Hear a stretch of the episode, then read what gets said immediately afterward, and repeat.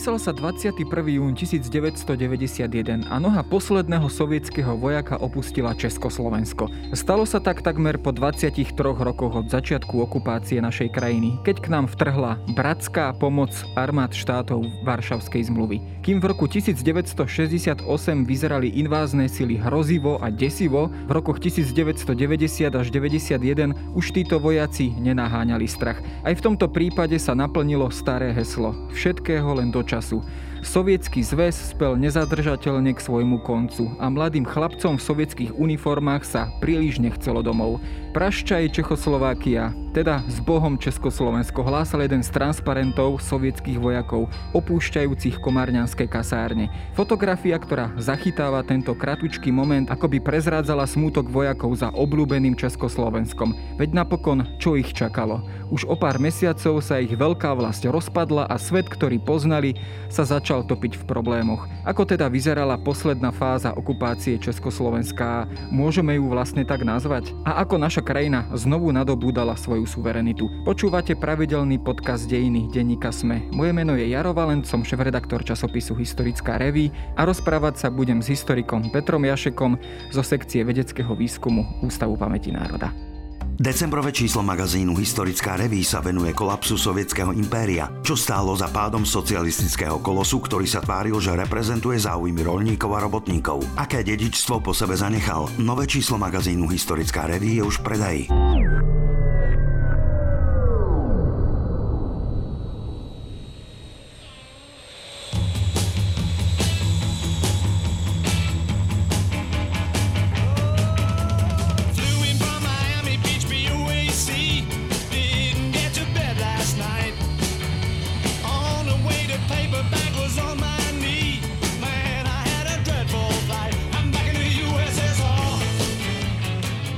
Okupácia, my o nej počúvame samozrejme od toho prvého začiatočného konca. Je to desivý moment našich dejín. Keď sa ale na ňu pozeráme vlastne z toho opačného konca, teda keď sa pozeráme z perspektívy jej ukončenia a postupného odchodu, tak už ten obraz vyzerá taký trošku bizardnejší, možno trošku až, povedal by som, ľudskejší, alebo možno až vtipnejší. Máš rovnaký pocit, že, že možno niekedy treba nazerať na, na tieto udalosti z opačného konca?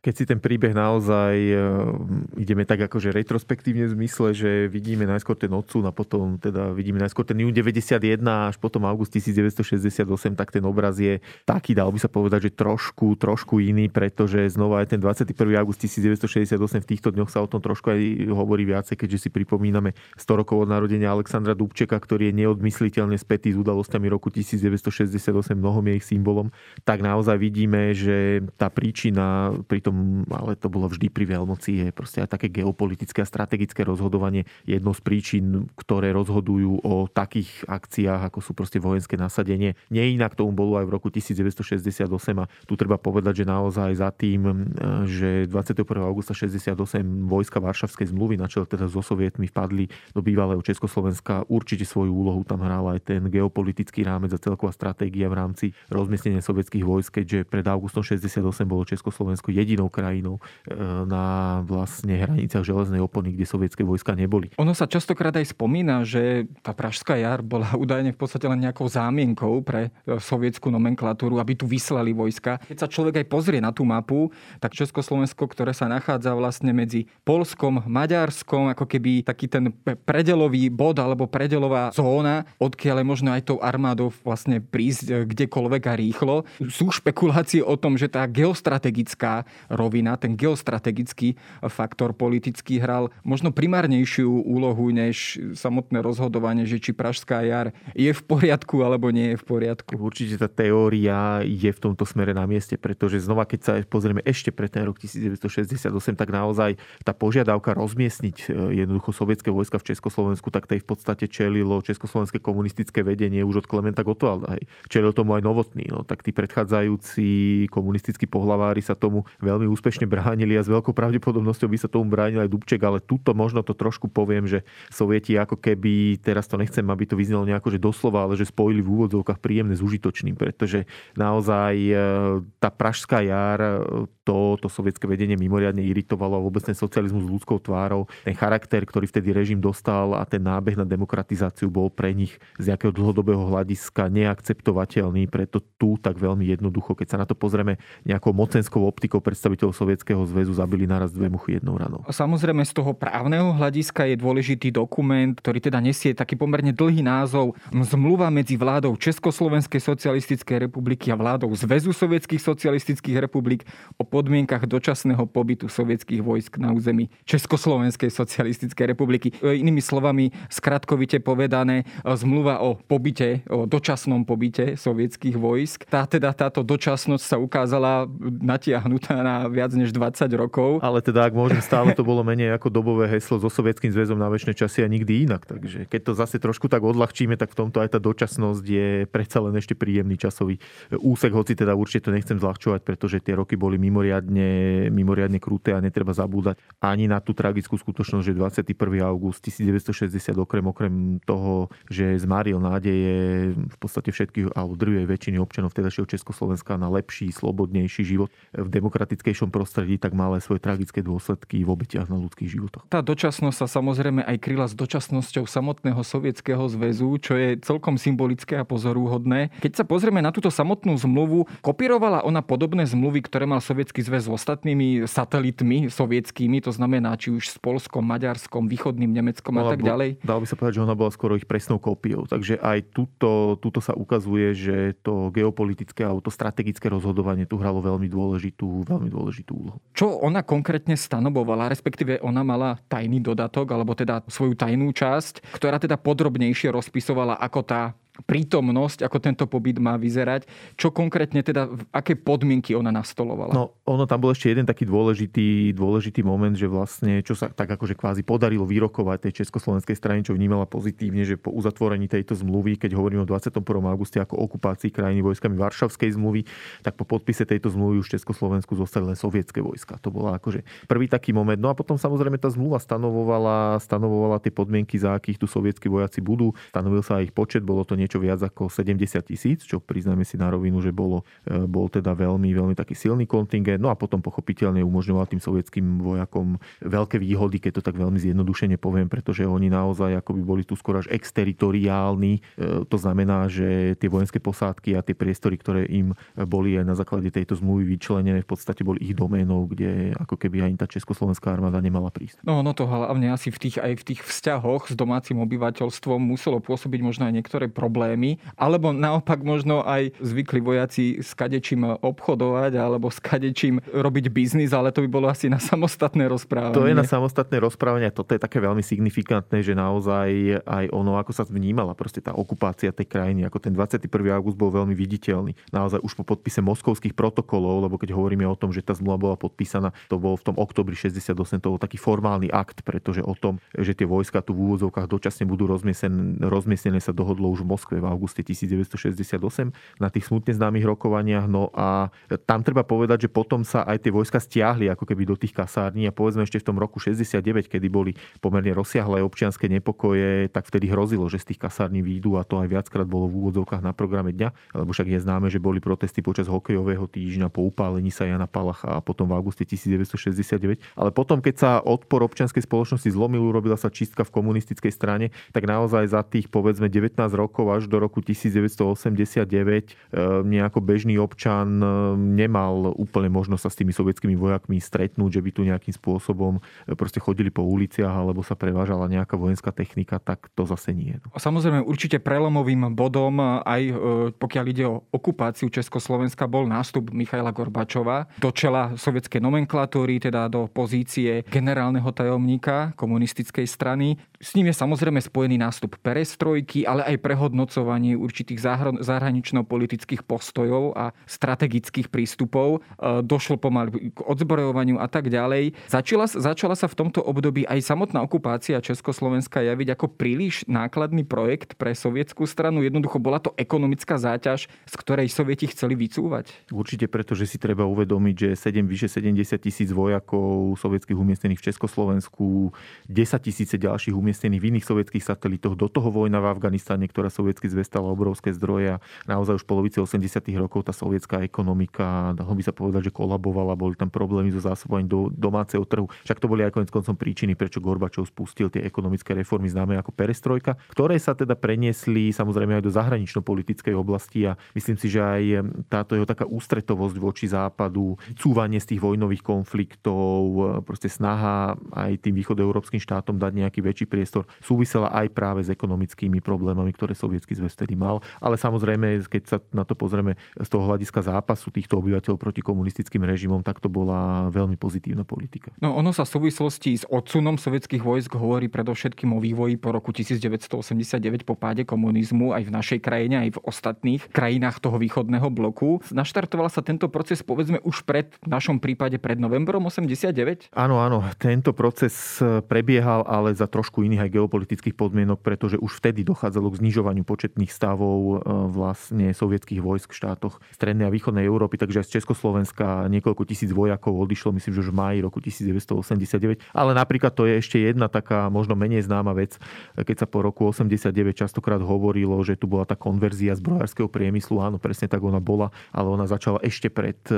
novembrom 1989, pred pádom komunistického režimu a to súviselo presne s týmto istým, čo spomíname v súvislosti s odchodom vojsk. Proste e, celková taká strategická zmena v politike Sovietskeho zväzu, ktorý už jednoducho proste toľko výdavkov na armádu a zbrojenie pre tú ekonomiku proste nebolo udržateľných. Ono sa možno o tom menej často hovorí v súvislosti s novembrom 89, ale bol to aj povedzme nejaký dôležitý faktor, predsa len tá prítomnosť sovietských vojsk, 10 tisícov vojakov zo Sovietskeho zväzu v Československu, bol aj faktor, ktorý prebudzal obavy aj medzi, medzi protestujúcimi, medzi, medzi uh, tribúnmi revolúcie? Určite bol, pretože naozaj aj ten november 89 a častokrát sa hovorí, že keď si to porovnáme povedzme s Polskom alebo s Maďarskom, že ten vývoj u nás prebiehal pomalšie, no áno, pretože, alebo že aj prečo stali študenti vôbec na začiatku týchto revolučných zmien, pretože naozaj tá staršia generácia mala v sebe nejakým spôsobom zakotvené, že proste ten nádych slobody a demokratizácie proste prídu potlačiť sovietské tanky. Čiže minimálne niekde v mysli ľudí bolo toto odklínanie strachu obrovsky dôležité. A teda pokiaľ ja viem a mám teda informácie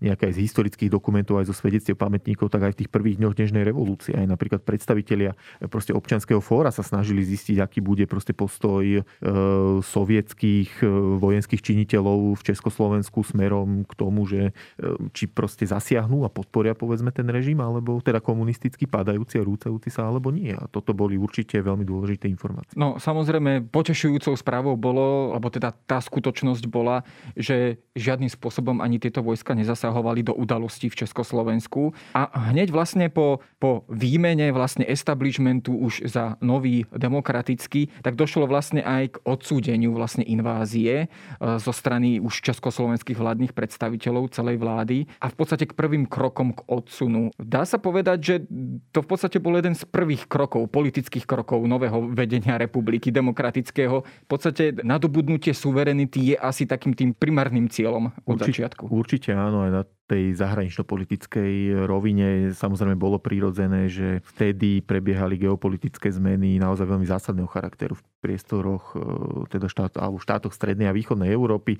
No a logicky, keď padal ten komunistický režim, lebo znova ono to bolo celý taký proces. Hej. My stotožňujeme so 17. novembrom, ale povedzme pre Poliakov alebo Maďarov je bežné hovoriť o takej politickej transformácii, čo do veľkej miery vystihuje aj to, čo sa dialo tu u nás, a možno u nás to bolo také akcelerované tým vývojom v novembri a decembri roku 1989. Tak ale samozrejme aj z hľadiska novej vládnej garnitúry bolo veľmi dôležité otvoriť rokovania so Sovietským zväzom o týchto zásadných e, proste geopolitických otázkach a bolo iba prirodzené, konec koncov bolo to už na prvej návšteve, keď e, zahranično-politickej e, československého nového ministra zahraničných vecí Jižího Dinsbíra, ktorý sa v Moskve stretol s Eduardom Ševardnadzem ešte v decembri roku 89, že jedna z otázok, ktorá sa otvorila a veľmi intenzívne diskutovala, bola aj otázka vlastne odchodu sovietských vojsk z územia Československa. Kedy došlo povedzme k tej úplne definitívnej dohode na tom, ako tento odchod bude vyzerať? Pretože presunúť, odpratať, tak povediať 70 tisíc ľudí, 70 tisíc vojakov, nekonečné tóny vojenskej techniky, to nie je jednodňová ani, ani dvojtyžňová záležitosť. Na čom teda konkrétne tá dohoda sadla, alebo teda akým spôsobom vlastne bola vytvorená? No nie je to jednoduché určite, pretože tam do úvahy bolo treba zobrať aj to, že po páde komunistických režimov v roku 89 štátoch strednej a východnej Európy, to bol ten annus mirabilis, bola aj veľmi zložitá vnútropolitická situácia v Sovietskom zväze samotnom. Hej. Čiže ako to boli proste procesy, ktoré aj ten Sovietský zväz zasiahli a trošku aj tak akcelerovali to, že vlastne Gorbačovi sa tá perestrojka tak nejako vymkla z ruky a potom sa Sovietský zväz aj rozsypal. Ale to je teda jedna časť príbehu. Druhá časť príbehu je teda tá, že naozaj aj to vtedajšie československé vedenie e, tlačilo e, na to, aby ten odsun vojsk bol čo najrýchlejší a v tomto našlo samozrejme aj spojencov v polskej a maďarskej vláde, ktoré, lebo zase ten proces prebiehal zároveň aj zo susedných štátov, to tiež treba vždy nejakým spôsobom zdôrazniť, aby to nevyzeralo teraz, že Československo je tu niekde takým ostrovom, ale tie zásadné politické dohody boli uzavreté už vo februári roku 1990, možno aj práve preto, že aj sovietský zväz samotný e, jednoducho už dlhodobo mal nastavenú tú stratégiu znižovania toho počtu vojakov, len tak ako, tak ako si spomenul, ako z logistického hľadiska to bola um, obrovská operácia, pretože keď sa bavíme o 70 tisícoch vojakov, ktorí tu boli, to boli ešte ďalšie 10 tisíce ich rodinných príslušníkov, to bol nejaký taký povedzme technicko-administratívny personál, ktorý tu s nimi bol a čo bolo ešte oveľa zložitejšie a komplikovanejšie, tak to bola e, vojenská technika, munícia, obrovské množstvo zásob, ktoré tu mali, čiže aj z logistického hľadiska to bola obrovská operácia, kde jednoducho bolo jasné, že to si vyžiada čas niekoľkých mesiacov, kým sa to podarí realizovať. Pýtam sa možno tak úplne jednoducho a ľudských, chcelo sa sovietským vojakom odchádzať z Československa predsa len asi spomedzi tých všetkých destinácií, keď e, mladík, e, sovietský chlapec išiel na vojenčinu, to Československo sa zdalo asi ako tá najlepšia možnosť. Asi sa potešil, keď ho poslali do Československa namiesto povedzme do Afganistanu alebo na nejaký kút Sovietskeho zväzu. Dalo by sa povedať, že sa teda e, sovietským vojakom príliš nechcelo domov? Určite by sa to dalo povedať a ono je to pochopiteľné aj presne z tých príčin, ktoré si vymenoval, pretože proste Československo z pohľadu bežného občana Sovietskeho zväzu to bol západ západ, proste vyspelý štát, ako aj hospodársky, aj kultúrne. Nehovoriac už aj o tom, že napriek 21. augustu a teda mm, proste naozaj vpádu vojsk e, sovietských do územia Československa predsa len aj povedzme ten postoj širokej verejnosti bol trošku iný ako v krajinách ako je Polsko alebo Maďarsko, kde vyslovene tí sovietskí vojaci boli a priori negatívne vnímaní jednoducho, hej, takže aj z tohto hľadiska to pre Sovietov, to Československo bolo asi najlepšou destináciou, kam sa ten vojak mohol dostať. No a potom... Dokázali si nájsť aj nejaké ľudské väzby. Aj si dokázali nájsť tie ľudské väzby. Aj toto, čo si spomenul na začiatku, že teda aj také ten modus operandi s nejakými miestnymi ľuďmi si akože vedeli nájsť, či už aj kvôli jazykovej blízkosti, aj ako som spomenul, kvôli tomu všeobecnému vnímaniu Ruska, ktoré povedzme u nás alebo v Čechách je určite pozitívnejšie ako v Polsku a v Maďarsku. E, čím to nechcem teraz povedať, že ich tu tí ľudia vítali, to určite nie. Ale aj z tohto hľadiska hovorím, to bolo pre tých sovietských vojakov a je to aj ľudsky pochopiteľné z istej miery e, náročné sa z Československa presunúť. Akým spôsobom sa oni teda presúvali späť do Sovietskeho zväzu? Bolo to rozfázované? Boli tam e, vopred stanovené konkrétne kroky, konkrétny proces, krok po kroku, ako má tento odsun e, vyzerať a Musel, byť realizovaný? Muselo to byť rozfázované, boli v podstate dohodnuté tri fázy. Tá prvá vlastne už od marca do júna roku 1990 tá prebehla úplne bez problémov, dá by sa povedať, že veľmi hladko aj z logistického hľadiska. Trošku problémy boli pri tej druhej fáze, ktorá potom prebiehala od júna do konca roku 1990, ale napokon aj tieto. Boli to skôr také logistického charakteru a tam sa práve aj ukázalo, že vlastne pôsobí tu mnoho vojakov, ktorý, ktorým sa veľmi nechce. E, plus teda ešte samozrejme tam si treba uvedomiť, keď sme to spomínali, jeden dôležitý faktor, že títo vojaci mohli počítať aj povedzme s nejakým bojovým nasadením niekde, však tá vojna v Afganistane stále prebiehala a tak ďalej. Takže ako hovorím, tie dôvody, pre ktoré sa im nechcel, boli jednoznačne racionálne. No a tretia fáza potom až e, prvá polovica roku 1991. Podarilo sa to napokon naplniť, ale čo je možno taká taká osobitná zvláštnosť, ako zistili teda kolegovia vojenskí historici z Vojenského historického ústavu, alebo teda ako publikovali, že paradoxne, čo sa Slovenska týka, tak odtiaľto posledný sovietský vojak odišiel už v decembri roku 1990. A tým sa vlastne Slovensko stalo prvým takým regiónom, keď to tak povieme, alebo nejakým územím v strednej a východnej Európe, kde sovietskí vojaci neboli. Hej. Čiže to bolo také celkom pozitívne prvenstvo v tomto zmysle slova a potom zo samotného Prvá slobodná krajina. Tak by sa to dalo povedať z toho za... neokupovaná, hej, keď to takto povieme. A ale potom samozrejme z toho celého Československa sa to podarilo uzavrieť až niekedy v júni roku 1991. No, viac ako 20-ročný pobyt 70 e, alebo 75 tisícok vojakov v Československu musel si vyžiadať určitú daň, jednak nejakú finančnú, ekonomickú daň e, v Československu, ale aj tú environmentálnu. Čo konkrétne vlastne tento pobyt 20-ročný, viac ako 20-ročný pre aj našu krajinu znamenal? Vysporadúvame sa s tým prakticky dodnes? Ja si myslím, že hlavne čo sa týka tej ekologickej záťaže určite, pretože tu si treba uvedomiť, že tu boli skladované obrovské množstva zbraní a ako naozaj armáda nikdy nebola známa ako nejaká ochrankyňa životného prostredia, keď to tak veľmi v úvodzovkách zjemnene, alebo teda zjednodušene poviem. Čiže akože z tohto hľadiska naozaj aj tým, že tí sovietskí vojaci mali vyčlenené objekty pre seba a potrebovali si ich uspôsobiť svojim pomerom, e, tak sa v nich chovali nie veľmi ohľadúplne, keď to tak jemne poviem. A to sa napokon týkalo aj tých zariadení. Je známe, že vlastne po ich odchode mnohí, mnohé tie proste kasárne, ktoré obývali, e, boli v podstate skoro zdevastované. Samozrejme, aj toto je dedičstvo po 20-ročnom e, pobyte, dočasnom pobyte sovietských vojsk. Dá sa povedať, že to v podstate až tento akt, až to, že teda posledná noha sovietského vojaka opustila Československo, e, definitívne ukončila aj tú našu, tú našu komunistickú históriu alebo tento náš osud akejsi prináležitosti do toho východného bloku. Bola to teda aj z toho povedzme historického pohľadu tá definitívna bodka? Ja by som zase to možno povedal trošku inak, že vrátil by som sa do toho, čo som hovoril o tom procese pádu komunistického režimu, ktorý má niektoré svoje mílniky.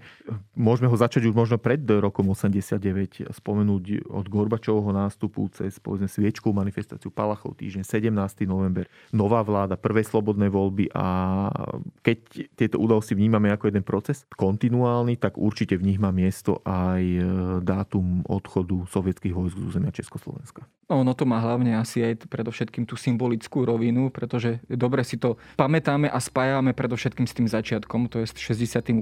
rokom, ale každopádne e, je dobré, že Československo a teda aj Slovensko nadobudlo konečne po 20, viac ako 20 rokoch suverenitu a v podstate tento rok si vlastne pripomíname 30 rokov od tejto suverenity alebo nadobudnutia. O tom, ako sme ju získali, som sa porozprával s Peťom Jašekom z Ústavu pamäti národa.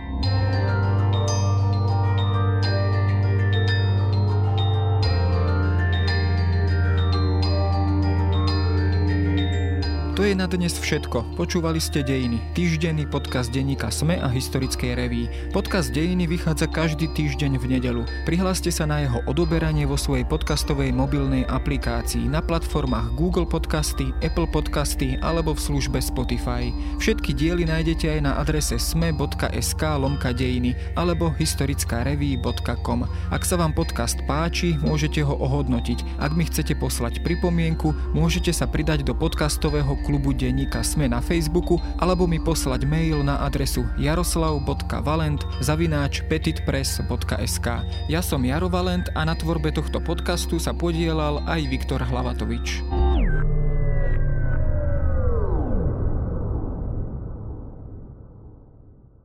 Decembrové číslo magazínu Historická reví sa venuje kolapsu sovietského impéria, čo stálo za pádom socialistického kolosu, ktorý sa tváril, že reprezentuje záujmy rolníkov a robotníkov. Aké dedičstvo po sebe zanechal? Nové číslo magazínu Historická reví je už v predaji.